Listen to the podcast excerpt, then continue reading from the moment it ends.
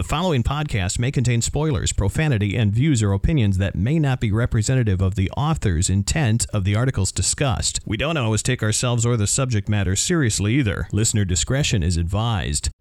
The following is a Galactic Netcast production. For more, go to gncasts.com. The Force is strong with us, and we hope it is strong with you. Welcome to another edition of the new Jedi Archives with Zach Hagenbusher and Ben Schultz.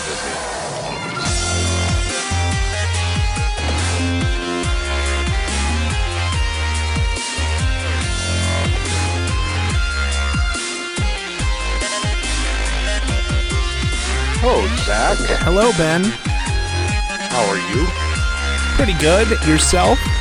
Oh, not too bad. I'm warming up, which makes me happy. It's almost shorts weather. I know. We're, we've almost survived this Wisconsin winter. I shouldn't say that out loud because I was going to say, now you did it. There Yeah. to go. uh, it, it has been a trying time in Wisconsin this year, but hopefully uh, we can get past this whole death weather and uh, and get into the spring and get ever so closer to the final chapter of the Skywalker saga. In December. December. Did you see the photo that was released by J.J. Abrams from the set? Uh, which photo? I saw a bunch of photos, but I don't know which ones were official release and which ones were. There was some leaked photos that were out there. Oh, sure. Now this was one that he uh, he tweeted out. Uh, it was either you know, as of this recording, yesterday or the day before. Um, and uh, it was uh, saying that principal photography on episode nine is done, and it was a photo of Daisy Ridley, John Boyega, and Oscar Isaac embracing at the end of the shoot. I did see that. I think I might have seen it retweeted by John Boyega. Yeah. Mm-hmm. Um, I didn't realize it was originally a JJ tweet. It was originally a JJ tweet, and it's interesting because their costumes do not look incredibly different. It looks like the characters are going to have very much the same garb pretty much throughout the whole trilogy. Yeah, you don't know that. I mean, sure, they may have different costumes through the movie, but if if this is to be their, you know, Finn is wearing the jacket that he had. Well, Um, but what I mean is we don't know what order they shot the scenes. Yeah, true. So they could have been doing reshoots. Well, actually, you said principal photography is done, so reshoots will be left to come. Well, maybe not reshoots. I, I mean, I think he just said photography. I don't think he said principal. I think Okay. because at this point you'd think they'd have to be done with the movie. I mean, So they've only got a few months to edit.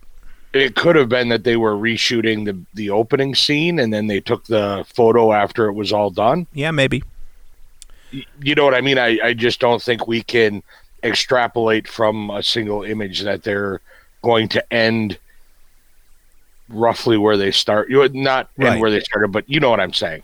And I also uh, have heard that, uh, at least according to an interview that John Boyega gave, uh, I, I believe, not more than a month ago, um, that the film will be taking place about a year after The Last Jedi, which Eh, to me is a little too short of an amount of time. But I guess, hey, they they know what they're doing, right? A- at least in theory. In theory, Yeah. I don't know. This has been a weird week. I actually found myself defending Rey last night. Rey's depiction in pretty much the last two movies. Well, you should because you know it's worth defending. well, it was that Mary Sue claim popped up again, Right. And we've gone it- over that. Right? And it annoys the shit out of me, so I had to slap it down. Excellent. Well, perhaps that's something that we can get into this week. Um, I just want to welcome everybody to another edition of the New Jedi Archives once again. Uh, and thank you for listening. However, you are listening iTunes, Google Play, Spreaker.com, the original home of the show, GNCasts.com, uh, part of Galactic Netcasts. Uh, thank you very much. Uh, Galactic for, Network. No, no, we, they've changed their name. Did they? Yeah, we are now part of Galactic Netcasts once again. That was actually the original name of the website. Oh, okay. Yeah, so don't worry, Ben. I didn't I didn't uh, misspeak. I should have known better. no, that's okay.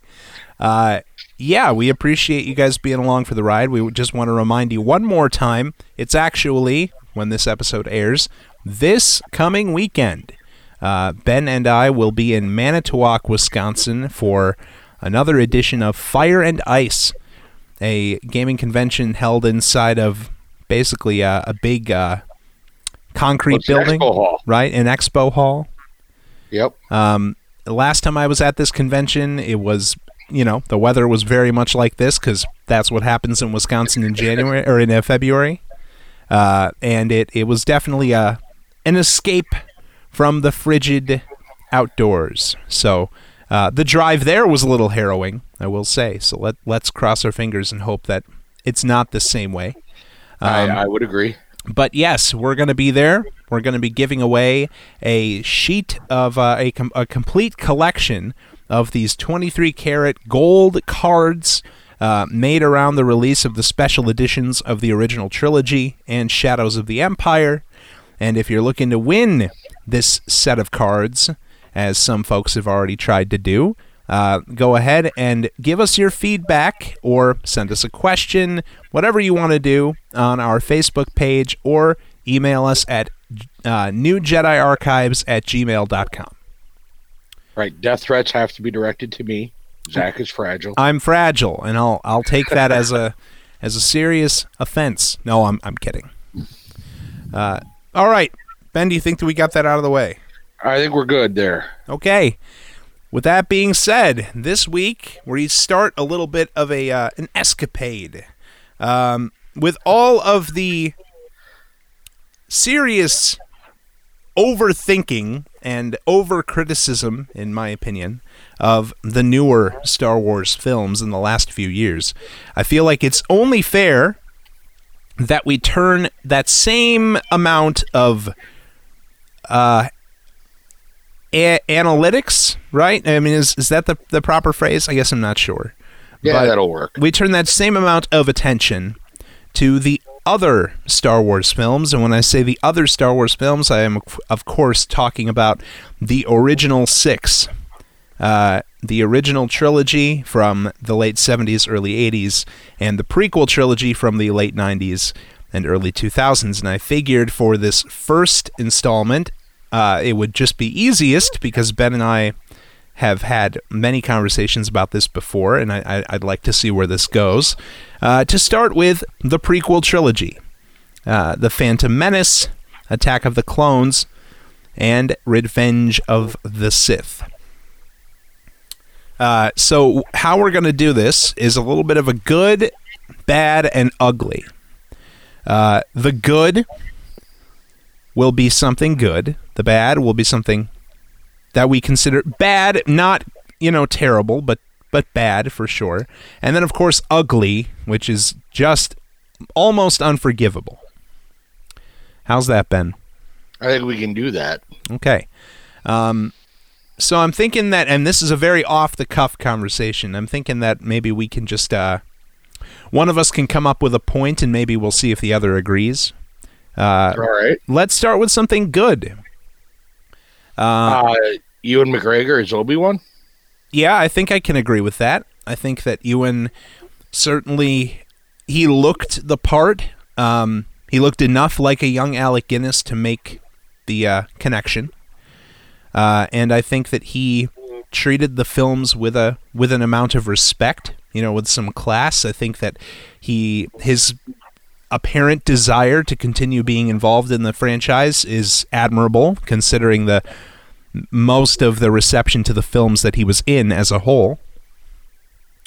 Um, I, I like Ewan McGregor. I always did, and I think that uh, he also kind of humanized the character because we we see him at this you know much younger stage. But when we see him in the original trilogy he's this you know he's he's so wizened and he's seen all these things and he's definitely you know Luke's teacher figure uh, the entire time. We don't really see him in any other context. So I, I thought that he brought uh, a very large degree of uh, realism to that side of things. Okay, I agree with that. so your turn. Something bad. Oh, okay. Um, something bad. uh, I I feel like we got to go with is is Jar Jar bad or is he ugly? I think we might want to save him. Okay, I that's that's fair. That's fair. Uh, bad. Um, I would say. I mean, granted, it's what they had available to them at the time. But I I think you could say that the CGI Yoda, at least in Attack of the Clones, is certainly bad. We're jumping movies now. Well, yeah, this is the trilogy as a Oh, whole. all of them as a whole. Yeah. Okay. This is the trilogy as a whole. I think that the CGI for Yoda in particular, um, on Attack of the Clones, has not aged well at all. I definitely agree with that. Now, it granted, uh, uh, like I said, um, you know, state of the art at the time, but a- a- and probably a necessary move, but it just ha- it doesn't look very appealing anymore. Maybe that's a little bit of a cop out for me for bad, but Well, I'm sure if George was still in charge, he'd remaster it. And I think that well, hang on, let me let me make let me make a change to this away from Yoda, but to maybe to the larger perspective. And this is something you, I, I think I would put in the bad camp, not the ugly camp. Um, I think that the decision to make definitely Attack of the Clones and Revenge of the Sith very visual effect heavy, and not use much set pieces or real set locations at all. Um, it definitely ages those films in a way that the others are not. Uh, and I, I agree. um, because you know it's only going to look so good for so long when the technology continues to improve. Not that I don't think they've done a good job on the Blu-ray releases and the digital releases of trying to clean those pieces up, but I do think that when you limit yourself with that style of technology at that time, you know, as as the technology continues to improve, you're only dating your film. Um, so perhaps if they would have spent a little more money and used a little more physical set pieces and locations like they did on episode one, um, then the films would look a little more appealing today. Okay. So ugly. I am going to go with uh, Naboo as a whole, the whole planet. Wow, really? Yeah. Even They're- from- after they accept the Gungans as one of their own? from their political system to their racism to their uh, jump right from we have sprint as a carrier to uh, it must be an invasion. Um, they just seem like drama queens uh, with everything that they do. Okay. I, I think I can agree with that. Uh, I mean, it's pretty severe. I think. Well, but it's it's ugly, a very but- not flattering picture of the people we're supposed to be rooting for. Okay. Yeah, that's true. But So- that that leads me into my next good point, and I would consider this a good point. Um, it adds the prequels as a whole add a layer of moral ambiguity to the saga that didn't exist before. I I agree. Uh, the actions of the Jedi Order, the fact that they were not always this force for absolute good that we were led to believe in the original trilogy, uh, the fact that they are very. Um, I use the term human. Obviously, uh, there's a lot of sentient species in the in the Jedi Right. Order, but they're human in the sense that they make mistakes. They are blinded by ambitions and goals that you wouldn't necessarily think that they would be. Uh, and these things are what leads to their downfall as much as anything that Darth Sidious himself actually put into plan.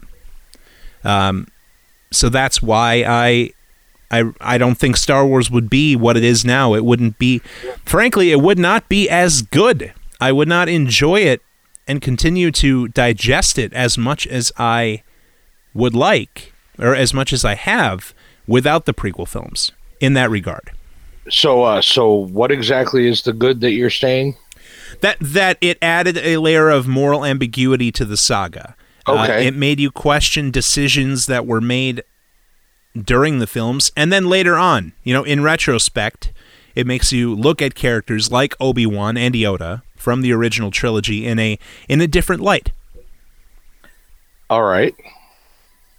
I, I I agree. I like the moral ambiguity that that has plagued Star Wars in the last five movies. I think it's I think as a whole it's a good thing. Okay. But for my bad, I am going to and I was actually going to pick this before you picked your moral ambigu- ambiguity, so now I'm a little bit torn. I was going to say exactly how far the Jedi had fallen from what we believed was a bad thing. Um, it was really hard for me to root for the people who are supposed to be the heroes when they were allowing slavery and cheating at gambling and um you know uh completely disregarding Anakin. But are they supposed to be the heroes in that traditional sense then? Or aren't they just the the protagonist characters? Oh, I guess they're just protagonists, but I, I do think as much as I appreciate the moral ambiguity that became or that came into Star Wars, Star Wars has always been a morality tale. And while the moral ambiguity was nice, blurring the line between light and dark in the way that they did, I'm just not sure I'm a I'm a fan. I I think that that made it very hard to. I, I think the only reason we rooted for Obi Wan is because he was Obi Wan, not because he was a character worthy of being rooted for, especially in the Phantom Menace. Where- where do we pick up these- by proxy? Oh, I'm sorry. Yes, where do we pick up these pathetic life forms? right. Or or, or something along those lines. It- so yeah, the more primitive life forms. Um, you know what I mean? The the Jedi were just they weren't noble heroes who had gone down a fallen path. They were just assholes. You know what I'm saying? Yeah, and well, to be fair, perhaps, and and you you and I have argued this for a while. I think I I don't think that the idea that the Jedi Order should be heroes, the idea that they should insert themselves into these conversations, into these situations, perhaps it's best if they don't. So I I don't know if I don't know if when you when you come up on Obi Wan, who had been raised in the temple, Qui Gon, who had been raised in the temple, you know, so many so many of the heroic Jedi that we do come across, and I, I'm I'm having this. I can't believe I've never thought of this before. So many of the heroic, like straight up heroic Jedi that we come across are people who were not raised in the temple. I mean, Kanan, Ezra, heroes, right? Right. for sure, like un unquestionably. But they were fighting for a greater cause the entire time. They weren't brought up in the Jedi religion. Ahsoka, yes, she was raised in the temple, but she was cast away. And I think it's having that real world experience that makes her into a better hero. Um, Luke Skywalker, uh, obviously not raised in the temple, born on Tatooine and lived until adulthood thinking he was just some normal kid. So he had the real world, he had as much real world real world perspective as anybody. I think that when you look at those characters, they are heroic for reasons completely on their own. I think that I wouldn't blame Qui Gon and Obi Wan and I know that this is kind of I'm, I'm counterpointing your bad a little bit here, I guess. That's, I, that's I, quite all right. I wouldn't blame Qui Gon and Obi Wan for being apprehensive about having to be the Queen's bodyguard. I, w- I wouldn't blame them for maybe not really enjoying the situation that they're in because I, I don't know if they ever expected that they would be put in this situation. I, I But- can't imagine that they would have. but but here's here's my point, and and I'm going to pull away from Star Wars for just a second because it it'll hopefully illustrate my point well. You're a comic book fan too, right? Um, yeah, for for the most part, I, I Uh, haven't enough, haven't enough. read anything recently, but I I've certainly I'm I'm well read on many of the popular heroes of both Okay. DC and Marvel. Yeah, So one of the things that um, I think makes a compelling villain, okay, uh, and I'm going to use Magneto as an example. Magneto is the hero of his own story. yeah, the the reason Magneto is the antagonist is because we're being told the show or the story from the perspective of the X Men or whoever happens to be fighting him that particular week or month. Um, but Magneto's motives, he's trying to do good. sure, So my problem is if the Jedi had fallen and they were a force for good, which is what we were led to believe in the original trilogy, then they would be doing bad things but still with good motivation. And I don't think they conveyed that well if that was their intention because the Jedi are just assholes. They don't have that we're doing bad things for the best of reasons kind of mentality that I would have expected to see from a noble order that had fallen due to complacency and and things that go wrong.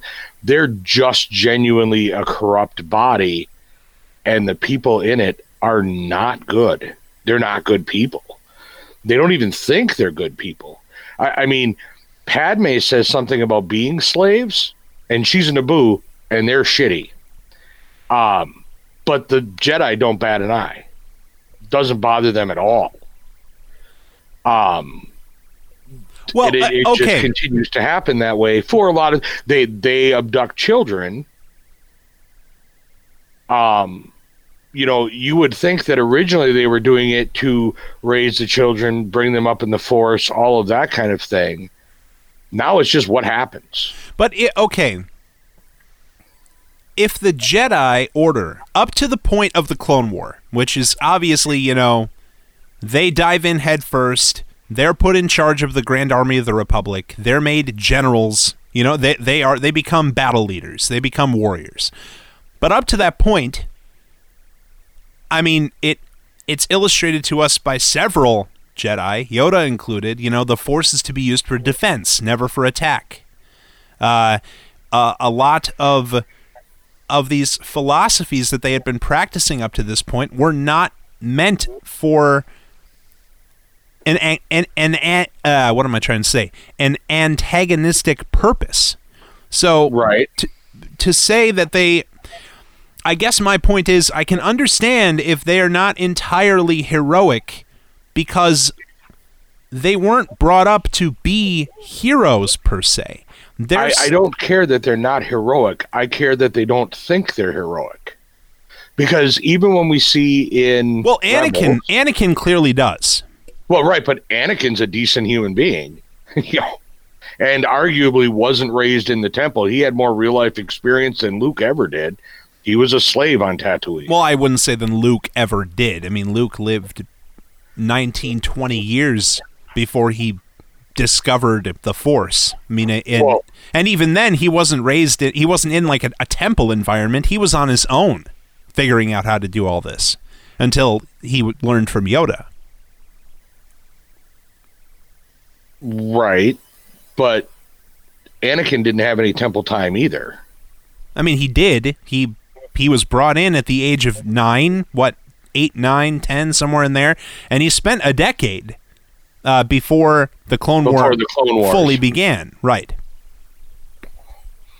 But he wasn't in that temple the whole time.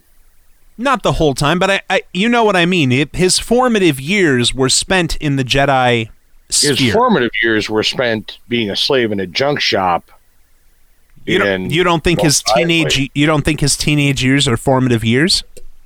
Well, I think teenage years are formative years, but his teen years he spent going to do all the movies they didn't want to show us, but just hinted about. Um, because that was one of my complaints about episode two is they kept telling us about good movies that they didn't show us. Sure. Um, so I, I think he spent a lot less time in the temple, maybe than than you're thinking. But we know the Jedi, like when uh, uh, Kanan encounters those ancient Jedi Knights that use the same style lightsaber as Kylo Ren. I mean, they're obviously a, a knighthood in the way we envision a medieval knighthood. Right. They're they're a romanticized knighthood, and I just think their depiction, while I uh, appreciate the moral ambiguity uh, that was entered into Star Wars, um, I'm just not happy with their depiction as, um, they just. Uh, let me give you an example of what I think would have been good or was good. Like um, when Mace Windu is planning a military coup. Okay? Okay. He thinks he's doing the right thing. Sure. You and I both know, because we're looking at it from the outside, that he's planning to overthrow the duly elected government and he's a mili- he's a leader of the military. Sure. Uh, you know. But you and So- I, but but we are not in agreement that that is absolutely the wrong thing to do because I I think that with the intelligence that he had received and when he when it is confirmed that Palpatine is a Sith Lord and you know is the Darth Sidious, the Sith Lord they've been looking for who they know is connected to the separatist army, I, I think that frankly it's probably his duty to, to do something about that, but that's neither here nor there. Actually, that's exactly the point because there's moral ambiguity there because we disagree on that position. Right. But what we don't disagree on is the fact that Mace Windu believes it's the right action. Right. He thinks he's the hero in that situation. Yeah, I think we can. I, I- think I agree. I- yeah. I think in the rest of the movie, there are few Jedi who actually behave that way, where they are the hero in that instance, even though they're doing a bad thing. I don't think Qui Gon at any point in time was being the hero. Yeah. Okay. and and so that's my bad to pick that's what i'm picking for my bad because i think the the movies could uh, have the exact same outcome almost do the exact same thing but like um when Qui-Gon is trying to free the boy, he wants the boy because he's got the highest space age count of anybody he's ever seen. Because he believes he is the chosen one of legend. Right. So, but there is absolutely no he he's there's no I have to cheat to get the chosen one. There's no slavery is wrong. There's no there's no moral conundrum for him at all with all of these things going down. He's just to he's to steal this boy from Watto. Period. Okay. And so that's I I think they could have done a better job of depicting the Jedi, or at least maybe not a better job. Maybe they wanted them all to be assholes. Um, but I think a knighthood, a fallen order, um, even if they're doing the bad thing, um, I think it would have been more impactful from a, a morality standpoint, as if they still viewed themselves as heroes instead of just peacekeepers. Actually, they even they talk about you know we're peacekeepers. We're peacekeepers, not soldiers. No, you fucking liar! You walk around with a laser sword, and you've got a strong tradition of fighting wars. I, I guess they're just legends now, but no, fuck off! You're not. You are. You are. You might not be a warrior, but the Jedi's are, and you should know that. Yeah, I suppose. You become a Jedi Knight, not a Jedi dude who doesn't have a ponytail. yeah, I suppose. so anyway, my argument. Okay. Um, moving on to the ugly. Yeah, I will. Um, I'm gonna take the cop out. I'm gonna take the easy way out on this one. Um, what I don't disagree with the intention of the Jar Jar Binks character. I think that the idea of someone not Jedi related, not government related, you know, basically the everyman becoming involved in this conflict is is a good one. Uh, but I I obviously have have a lot of issues with how they executed that depiction of that person, um, and I, I, it's no secret that a lot of other people do too. It just was not a great not a great performance, uh, not a great concept of of character. Um, I think that the visualization of the Gungans is not a problem. I don't have any problem with the way that they look, uh, but it it just it didn't work. It it just didn't work. It it was worse than teddy bears defeating the Empire, and it was supposed to serve the same purpose. Right. It it was. I agree. It's ugly. It's an abject failure. At least Ewoks were cute and cuddly. Jar Jar was just dumb. Yes, and horribly. Oh God, just, just bad. I, I know that there is a section of the fan base that defends the character. I know that there are some people who are like, man, I always thought he was funny. When I was a kid, I never had a problem with him. It's like, but these films are obviously viewed by more than just children. I, I understand that Star Wars is a family film uh, series. Um, I understand that many, but but me, in that many different demographics view this movie. Well, and, and, and Oh, go ahead. I'm sorry. Oh, yeah, and you you have to be accountable to all of those demographics. Well, and ultimately, this was your this was your attempt to reintroduce Star Wars to a new generation of fans. And you were going to do that by existing fans bringing their families to Star Wars. So I understand you want to put an element in that the kids will appreciate and will enjoy, but you can't do that in such. Well, first off, Jar Jar was funny, but Jar Jar was the joke. Yeah. Jar Jar wasn't funny. Jar Jar was the joke. Right. So that's bad writing. That's punching down. That's bad humor. Um, so first off, second of all, what you ended up doing was pissing off a bunch of adult fans to make this poor alien the brunt of every joke in a bad way. And so that that was just uh, an ugly miss all around. All around. All right, Ben. The good. Um Darth Maul, the concept of Darth Maul was really good. Mm-hmm. He was visually striking. He was fun to watch on screen. He was menacing from the moment you saw him. And that's the villain we wanted to see in Star Wars. Like when we saw Sidious, he was in the background and he had the same role he did when we saw him in Empire um, and that's fine. And we see his power because somebody like Vader bows to him. But Darth Maul was a really good attempt to capture that same menace when he appeared on screen as Vader had when I was a kid. Absolutely. You know, when, when Vader walks through the door of the Tantive 4 that was a striking moment. And when Darth Maul first appears on screen, you feel that same thing. Um, and I liked that. I think that was very well done. The first thing, I have vivid memories of this. The first thing that I thought after I left that first time I saw episode one in the theater at seven years old was who would win in a fight, Darth Maul or Darth Vader?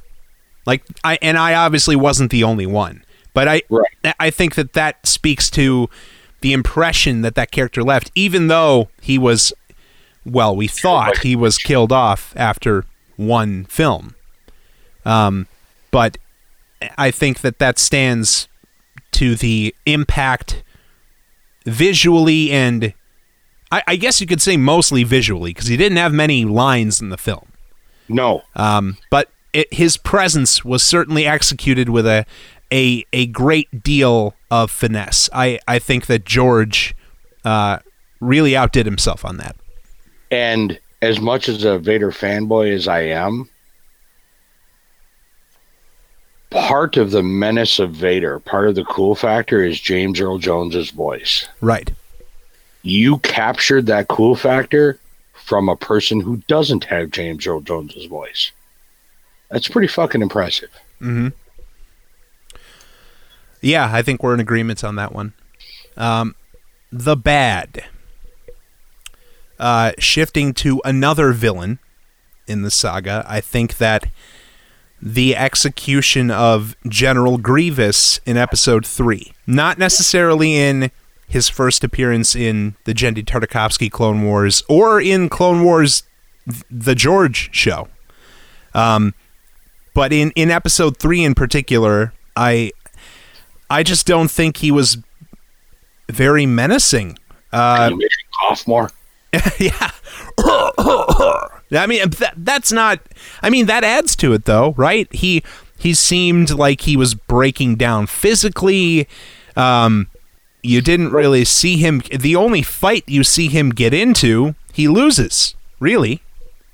But God, he is such a cool character. I wish we could have seen more of him. I know. That's the thing. You you had such he did have a lot of potential, and I think that building up to the film, people were excited to see him. And when when he shows up in the film, uh, it it isn't very impressive, and No. I think they left a lot on the table with that one. It's very, very anticlimactic. Are we in agreement on that? We we are in agreement on that. All right, it's this has got to. I I love when uh I'm starting to love when you're s- sat with the ugly because I know that you'll figure something out. Now I got to think of this now. What what is something else ugly? Um, you know what I'm going to say, and this is a cop out. I'm I'm going to admit it, but uh, the death of Darth Maul was just not good for such a menacing character. well, no, no. I only say that in in hindsight because they brought him back, and I think that diminished it. Um, Plus, he opened. I mean, frankly, Dip Ben, his his death opens the door for one of your favorite characters in Star Wars. yeah, I know. Well, that's why I said uh, the fact they brought him back is what really bothers me the most because that fight scene was actually pretty good. So uh, let me let me retract that. Let me come up with a different. I have a, a an even better ugly. Okay. the f- end scene, the end, um, the, the, the losing the will to live. Oh, yeah, sure. Yeah. Yeah. The, the- and and that entire end, we can bring it from from uh, I have the high ground, don't do it, Anakin, all the way to the no screech. That is just t- terrible. That is just an ugly sequence that should not have been put on paper, much less film. I don't have as much of a problem with it as you do, but I, I will admit that it's made enough people upset over the years that it, it belongs in the ugly category. especially since these characters are so amazing that you could have done so much. Think of the impact if Padme actually died because Vader killed her. Yeah. What what if she had been dead on the landing platform and R2 and 3PO had to drag her in and she was being kept alive by a medical droid just so the twins could survive but she was dead the whole time. Ah, man, that would have been really dark, though. You you Well- know, I mean, and granted, Revenge of the Sith was already uh, a, a, a very dark film because it had to be. But I, Right. I don't know if I just don't know if George would have ever pulled that sort of trigger. And and I still think that it would have been much more impactful if uh, Obi Wan had done something. Um, if if Anakin would have been winning or would have won the fight, and had stopped to save Obi Wan, like didn't want to kill him, and Obi Wan took advantage of that to destroy Anakin, I think that would have been hugely more impactful, and would have explained a lot more um, moving forward Sure. as to what's going on. Um, yeah, I I just think that all of that would have been much better. So I think that's just a bad sequence. That is ugly, very very ugly. Okay. Uh, the good. Uh, I think that the characterization overall of Anakin, not the performance, but the characterization and the the story on paper is very good. Um, I think that the idea that he wasn't always a Jedi, right? He coming from the background that he did, he's brought in by the Jedi Order at pretty much exactly the you could say the right or wrong time because as he enters early adulthood, he's he's put into this this war. Um, but that also allows us to see his his best shine through. You know, he is a good person. He does want to help people. He does want to make a, a positive influence on the galaxy. And he's he's also he's very confident. He's very confident in his abilities. Uh, and that And ultimately he's right. I'm sorry? And he's right. And he's right. I mean, he's not entirely right in the films, right? In, in the Clone Wars show, we see him be much more right than he is on screen in the films. But um, e- even the, I, I just yeah. I'm sorry. Go ahead. Oh, that's okay. But e- even to the degree that, I mean, yeah, I, I guess I might want to walk this back a little bit. That he's he's absolutely a hero because there is that moment, and I I'm still actually gripped by it when I see it now. Um, I've brought it up before when we were talking about Attack of the Clones specifically. Oh, almost two years ago now. Um, but there's that scene. It's one of the best dialogue scenes that I think George has ever come up with himself.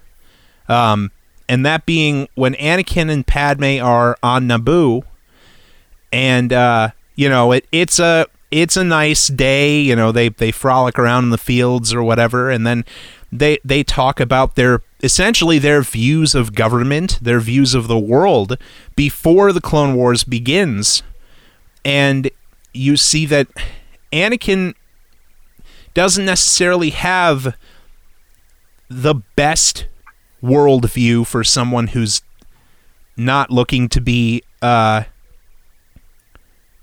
for someone who's not looking to be I'm not going to say oppressed, but it, it, he it seems that he legitimately believes at least at that time that if someone is going against the will of the greater good that they should be made to. Well, and and uh, I agree that those, that's a great line of dialogue. I would not say it is the best scene because that's also Well- where we get sand. I'm well well no, I I don't know sand doesn't come from that scene. Are you sure that's when they're on the balcony talking? No, that's not when they're on the balcony. They're in the field, not the balcony.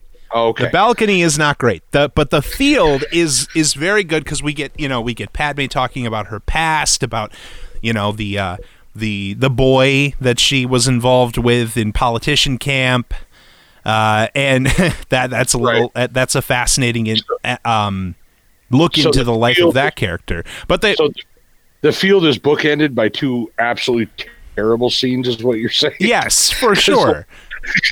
Because after that is the uh, bearskin rug. Yes, of course. But I, I'm saying that scene in particular was handled with particular grace because Padme Padme kind of calls him out on that. She's like, "Well, that sounds an awful lot like a dictatorship." And then he realizes that he kind of fucked up and that he's sort of making her angry, and so he like laughs it off and kind of pivots. But I, I think that he only does that because he doesn't want to upset her in that moment. Right. I- no, no, I was joking. Yeah. Oh, yeah. Ha ha ha. Uh, see, it was funny.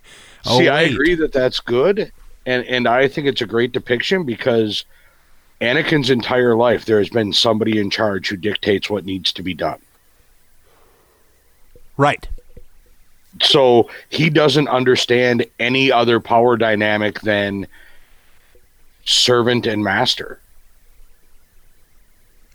And uh, I think that that worldview could, you know, that that was him before the war began. I think that when the war gets underway, I think that his his views do change a bit, as is evidenced in the Clone Wars. But I guess if we're keeping to just the prequel films, I still think that George did a good enough job of showing us the the hero that Anakin was, and I think that that makes his fall and eventual transformation all the much more effective.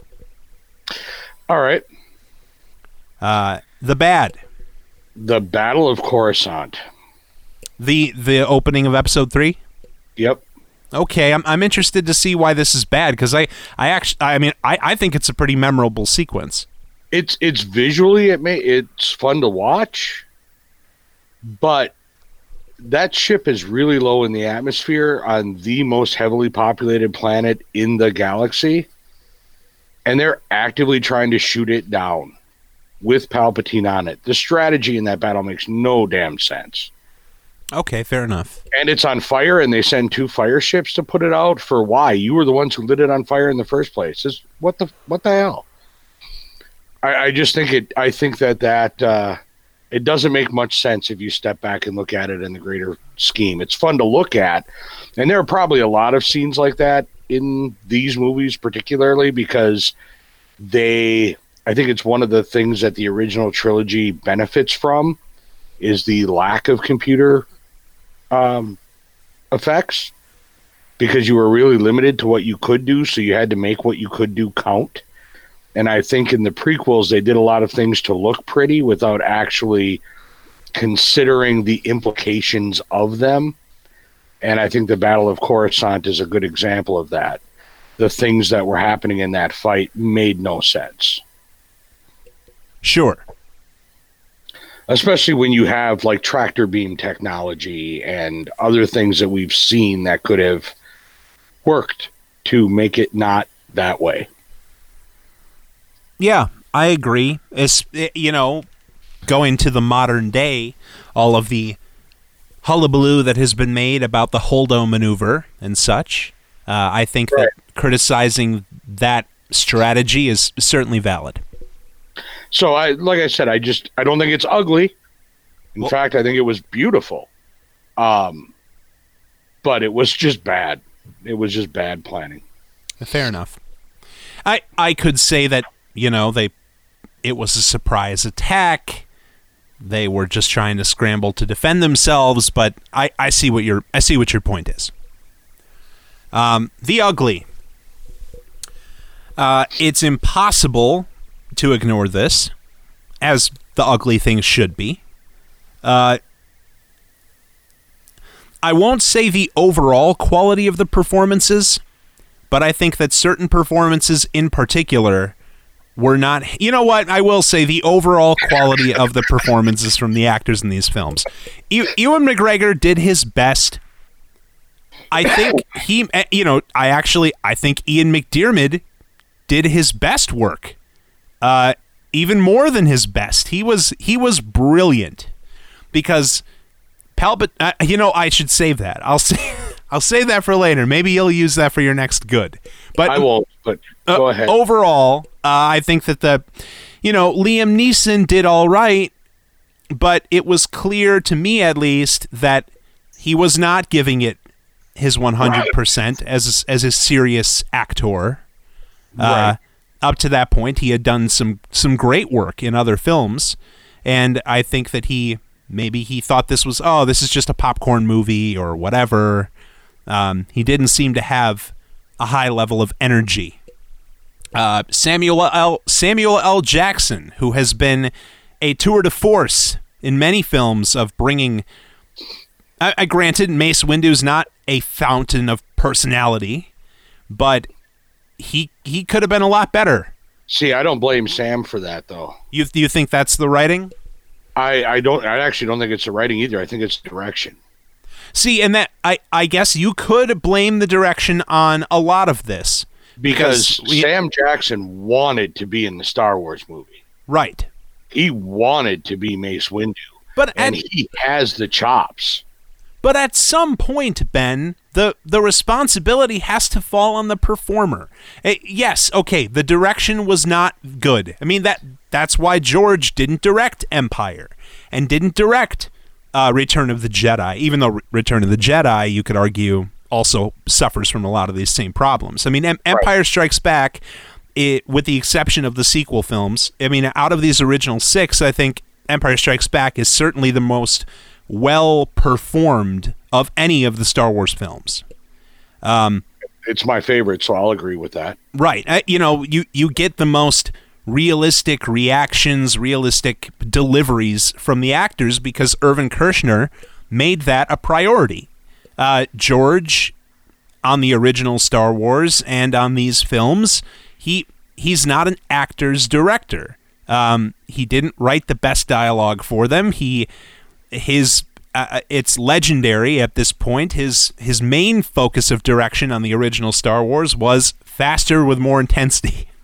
right so but but i i think that that has to fall i'm i'm fairly certain that if if samuel l jackson had given uh the type of performance that we know he could have done um he would have dominated almost every scene he was in Sure. and I think he was told to uh back off for whatever reason you know you're a stoic jedi no tone it down tone it down and i so um, I, I'm not disagreeing with you that the performances were not on par. I'm just agreeing disagreeing with where the blame goes. I guess I guess we'll never know. We'll never truly know. But I guess my my point was, uh, I I don't think, I think that a perfect storm of these two factors was Hayden Christensen. Um, as much as I enjoyed on paper, that's why I specified before on Right. paper the arc of Anakin. I think that with both Jake Lloyd, I, I, really can't blame Jake Lloyd because he was a kid. I mean, how Right. many good child actors are there? Not many. No, Um, but I can certainly I can certainly blame Hayden Christensen. Uh, you you can say he didn't have the direction. You can say he didn't have all these things. If you're someone who wants to be an actor, like that's you what you feel like is your calling in life. You want to be in films. You want to portray other people. Uh, you you have to have a certain level of skill. You have to have a certain level of presence that what you're saying is bad, right? well, you do. You know, if if a cast member happens to ever listen to this, tell us. Like no judgment for me. I will not.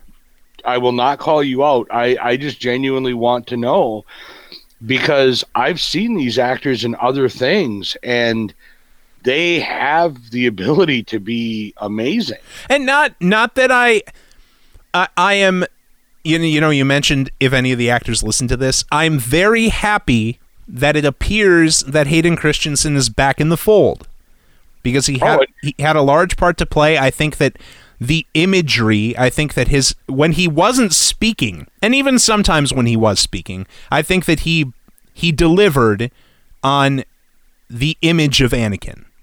But I, I agree hundred percent there. but I think that too often, um, whether it was a mixture of the dialogue, direction, or his own ability, uh, he he brought scenes down in a major way.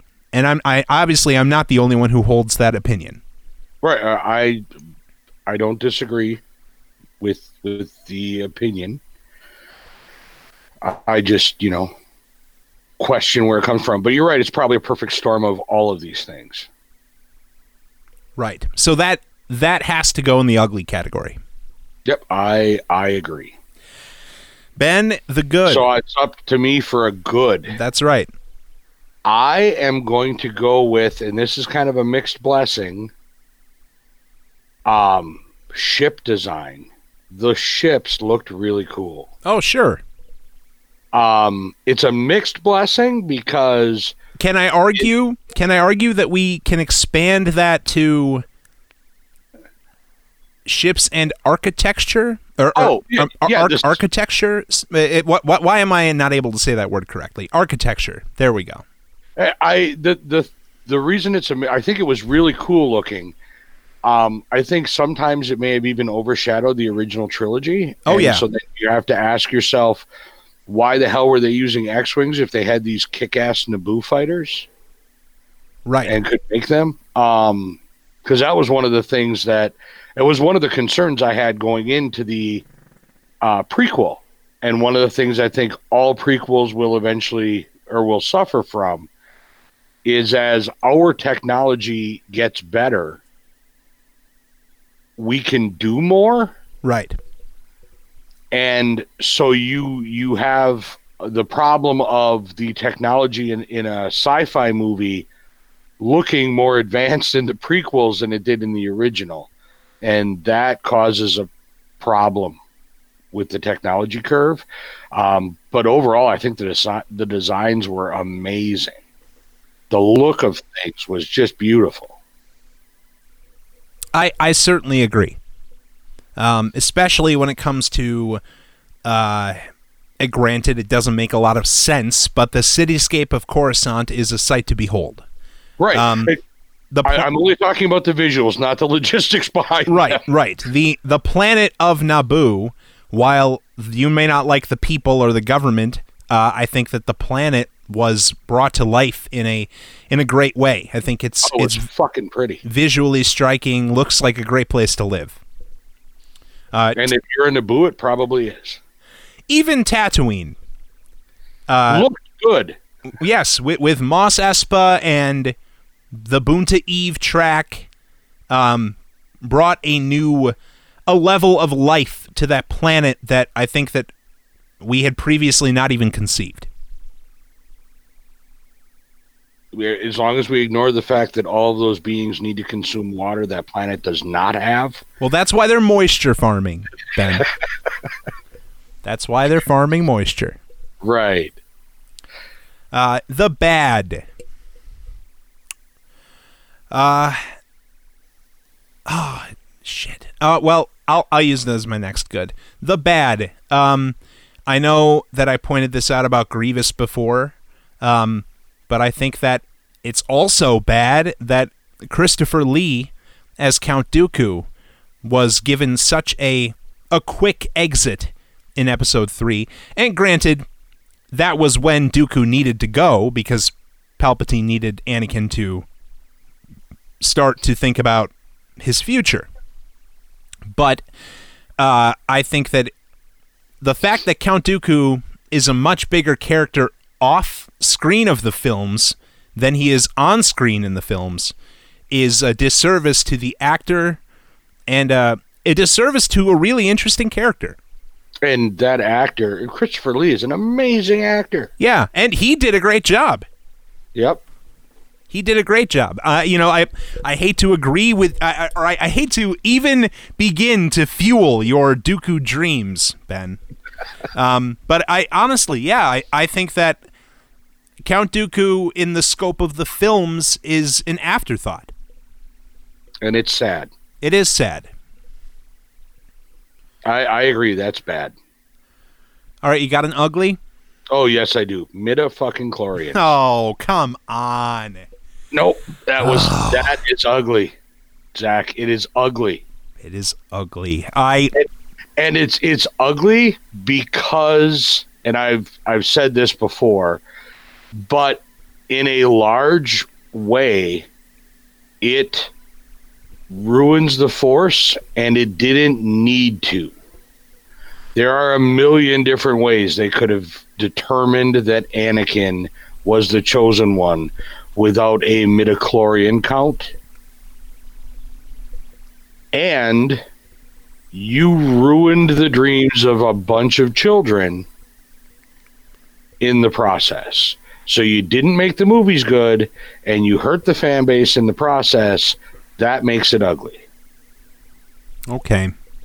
I I will I mean it's your ugly. So I I have to go along with it right now. I I don't think I can completely agree with you for the reasons that you said, but Well- I I will I, I will I- I- concede. I mean, we can di- we can discuss it. That's the point. But well, we've discussed it before, and I and I don't necessarily want to drag it out. I don't want to give people a reason to dis- to dislike me. I I I get it. I get the idea behind trying to quantify the force in something. I- I don't think that the concept was a bad one. but- Um, and I, I, I never. quantify. You could quantify the force without space aids.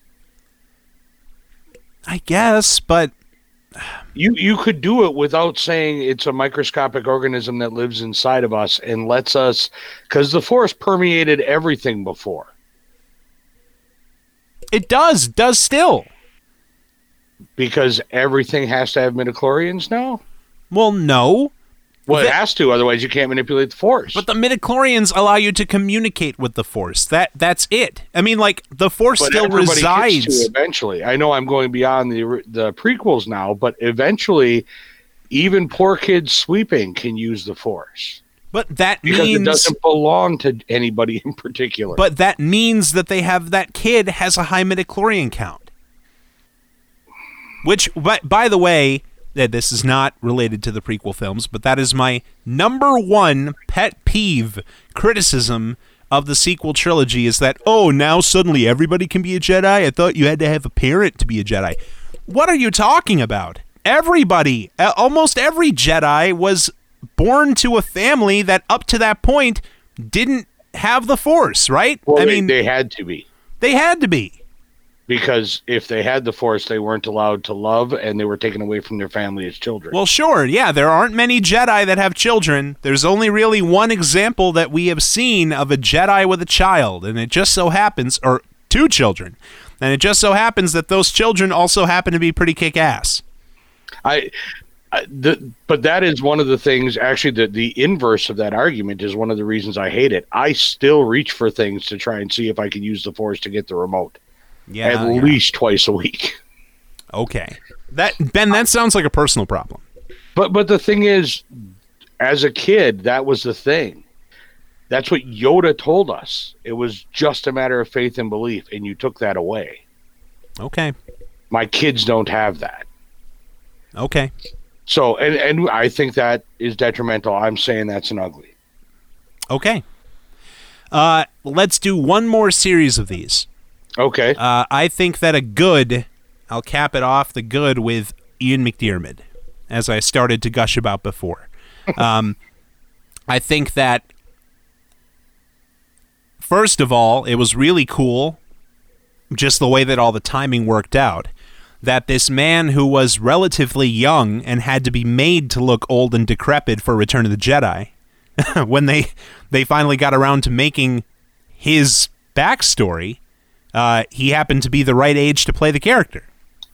Um, so that's cool, and the fact that that obviously Palpatine is he is the villain to end all villains, frankly, in the Star Wars universe. I understand Right. that Darth Vader is this icon of of evil.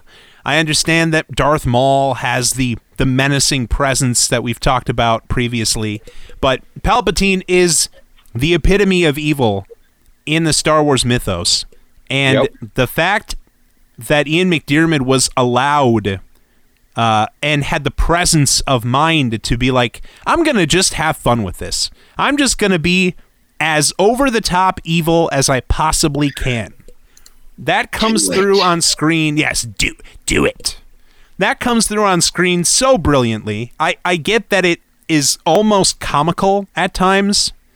Um, like when he's asking Anakin, when when he's saying, "Good, the Force is strong with you." You know what I mean? Like the the, the strange growls, but that adds to it. He is he's mad. He's mad with power at that moment. All of his plans have finally come true. It doesn't matter. So what? I'm going to make this over the top growl. I'm going to sound a little dumb, but who's going to tell me I'm dumb? Nobody, because I am the ruler of the universe. Yep, I am Sheev Palpatine. I am Sheev Palpatine, and it, as you know, people complained that Snoke. We don't know about Snoke. We don't know about his backstory. Whatever. We didn't know about the Emperor. We didn't know about his backstory in in the original trilogy. But I'm so glad that we found out because the mastery of manipulation the lining up of the pawns in the game that Palpatine was playing that nobody else saw somehow. Uh, I I think that it, it was executed brilliantly on screen, and I think that Ian McDiarmid was was the perfect person to bring it to life. I agree. Okay, Ben, the bad. The bad. I am going to go with the uh, and it's something that I've complained about before. But I'm going to go with the disparity between the clone troopers and the battle droids. Hmm. Okay. That that the separatists are the more humane fighters, or the more humane of the. Um. That, actually, I'm gonna I'm gonna make my bad being you made the bad guy of this movie more sympathetic. I mean, until episode three, when everybody who didn't know that Emperor Palpatine and Sheev Palpatine were the same person, um, and you realize that he's the only bad guy and everybody else is a pawn. But the Separatists are much more sympathetic than the Republic, which we're supposed to be rooting for. Okay. And I think that that was a bad decision. But that goes to moral ambiguity, Ben. I know, which is great. But so, no. which is it, great or bad? Moral ambiguity is good, but you've made your bad guy for the second movie um sympathetic. I really was not cheering for the Republic. I mean, by that point, Anakin was on screen, so let's face it, I was cheering for Anakin, but um, my sympathies would have been with the separatists if Anakin had not been involved. Okay. Uh, for the final ugly, and and we only say final because we only have so much time. Obviously, we could continue talking about this forever and ever. I've got a lot of I got a lot of good things to say. I I wish that these films were looked at in a better light. This is going to seem like a little bit of a cop out, Ben. Okay, my final ugly is actually something that I feel like could also be perceived as good. Uh oh. Um, but it seems a lot of people perceive it as an ugly, so I am I'm going to keep it in the ugly column. Uh, these films are the vision of one man. Uh, they are the vision of George Lucas. They are the unfettered creativity of a man that has had at that point become regarded as one of the most accomplished storytellers in all of Hollywood. Um, he had the money, obviously, to make them completely himself, as he had always intended to with the original trilogy. Um, he had the the creativity, the time to come up with with this story that he he felt needed to be told, and he executed it. I think a lot of folks would say that he probably should have got some help he probably should he probably should have had some people checking him during this process. And I think that that's why it would show up in the ugly column because he did not. Uh, he he pretty much relied on his own in, intuition. He he had producers, but let's face it. I mean, Rick McCallum is a yes man. He's not a not somebody, you know, he was the producer on all 3 of the prequel films or he was credited as a producer. We see him in documentaries during that era, you know, talking about the the development of the story and all these different things. I mean, it, he always came off to me in these interviews as just somebody who was along for the ride. Yes, George. Yes, George. And the the the real unanswered mystery of these films would be what what would they have been had George had somebody else on the project that could have kind of reduced that I won't say creativity, but reduced that vision to something maybe a little more palatable. Yeah, I think George envisioned himself as Palpatine. And In I what fashion? Well, because that he could control everything, and that he was going to make the right decision. You know what I mean? He Sure. was the, the power, and I don't think he was Palpatine. I think he would be more suited to a uh, Grand Moff Tarkin. Um, I think he needed somebody in as a check and balance. Right. I mean, uh, it is. This is getting onto another trilogy of films, but this is, you know, it, it is very telling that the the film that we both love the most was directed by another person. Uh, was the screenplay was written by another person? Um, See, that's that's what George should have done. He should have said, "Here's my idea. You make a screenplay and you direct it, and I'll just cash my check, and I'll show up all the time to be like, no, I kind of thought it should be this, but you ultimately get to say, yeah, and maybe more coke, maybe more cocaine. because we all know it's not a Star Wars set without cocaine. I'm just joking. I'm just joking, but come on now. I'm just saying, most of us really, really liked the movies where everybody was high all the time. That's that's true. I I don't know about the current films. I'm sure they have a little bit stricter rules on set, but you never know. Right, and they get more guff. I'm telling you, the level of cocaine directly affects how much fans love the movies. You know what, Ben? I think we've boiled it down. I think that that's the the guiding theory.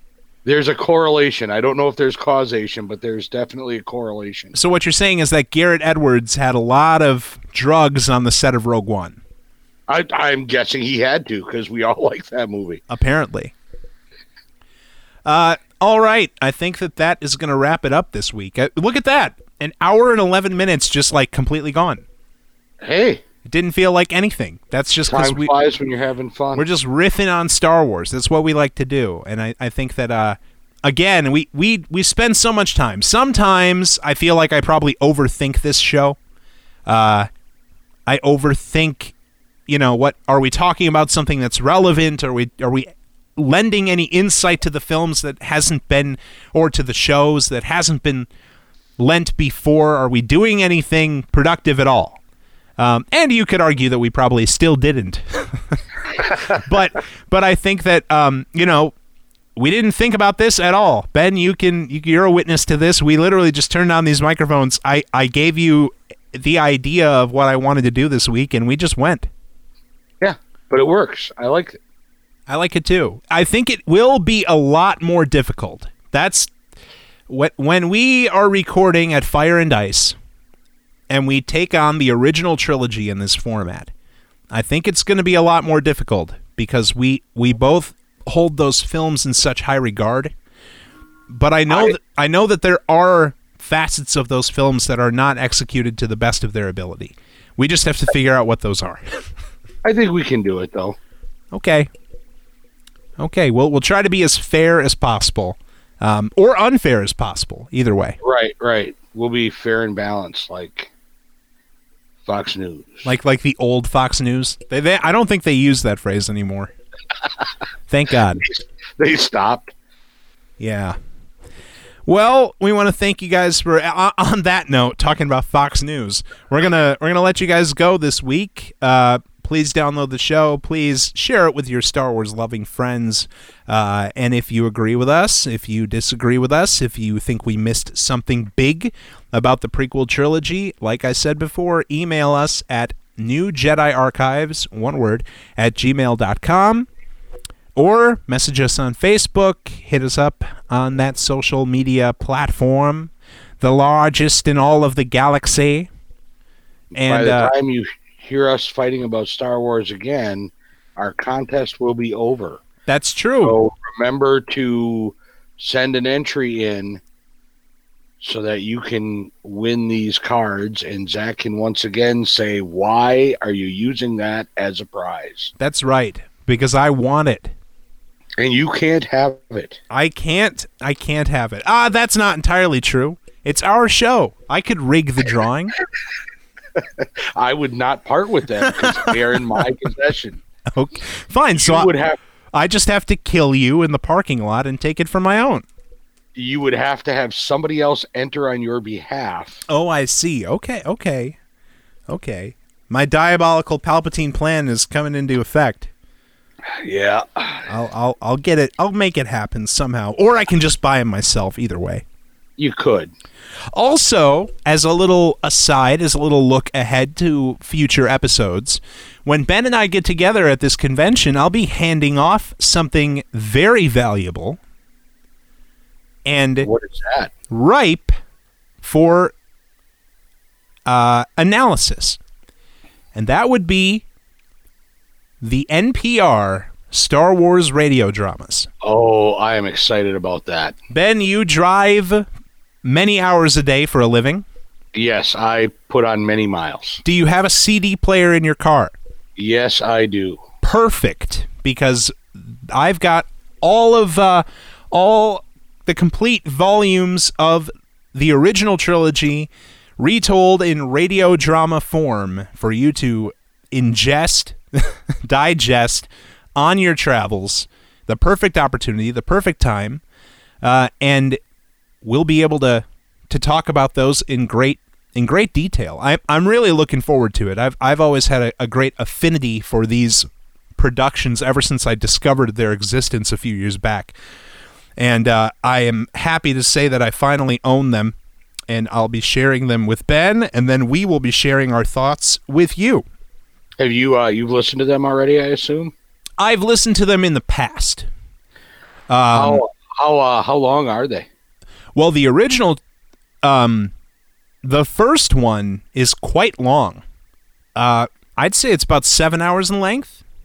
Oh wow. Uh, maybe not seven, maybe more like five. But there, it covers uh, seven CDs. It is without a doubt the longest of the of the trilogy. Um, they actually reduce in length as the trilogy continues. the The Empire Strikes Back is only five CDs long, and Return of the Jedi is only three. They clearly just wanted to get the whole thing over with, which is kind of unfortunate. I was just curious how long they ran, so I knew how long it was going to take me to listen to it. Eh, probably not that long. You know, I I would think you'd be able to listen to the whole collection probably over the course of a week. Alrighty. Yeah.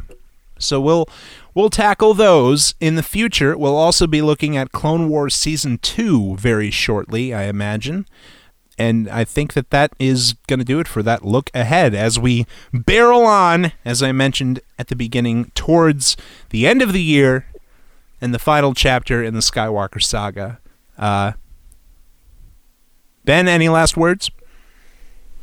No, I think that's it. Remember to enter the contest so you can win these cards and stop and visit us at Fire and Ice.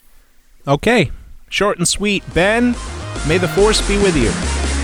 And also with you, Zach.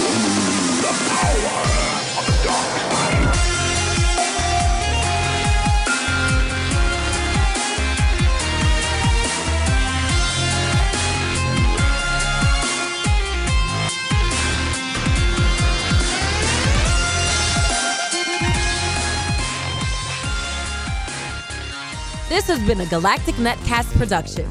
For more, go to gncast.com.